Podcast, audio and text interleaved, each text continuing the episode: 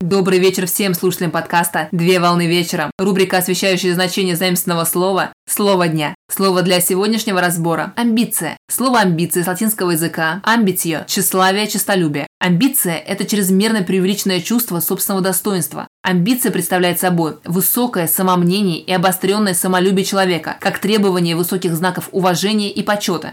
Изначально слово «амбиция» носило отрицательный характер и имело такие синонимы, как опломб, высокомерность, властолюбие, гонор, чванство. Но спустя время в западноевропейских языках слово приобрело иной окрас и значение, например, стремление, тщеславие, чаяние, честолюбие, цель и другие понятия. На формирование и развитие амбиций прямое влияние оказывают три фактора, где первый фактор – это самооценка человека. Чем выше самооценка, тем чаще человеком демонстрируются соответствующие амбиции. Второй фактор – это тип личности. Для экстравертов важна коммуникация с публикой и зрителями с целью получения их внимания и признания. Поэтому, в отличие от других типов личности, таких как интроверт, сангвиник и холерик, экстраверты будут придавать амбициям большее значение в жизни. И третий фактор – это социальное окружение. В зависимости от домашней атмосферы, ежедневного круга общения и среды обитания Ранее указанные факторы и имеющиеся условия будут накладывать свой отпечаток на формирование шаблонной модели поведения в жизни. В психологическом значении амбиция представляет собой деформацию сознания, которая выражается в стремлении доказать свое превосходство посредством достижения определенных целей.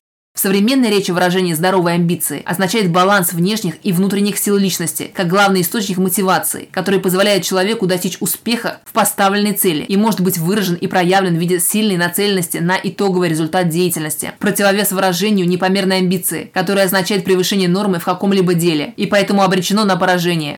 На сегодня все. Доброго завершения дня. Совмещай приятное с полезным. Данный материал подготовлен на основании информации из открытых источников сети интернет с использованием интернет-словаря иностранных слов.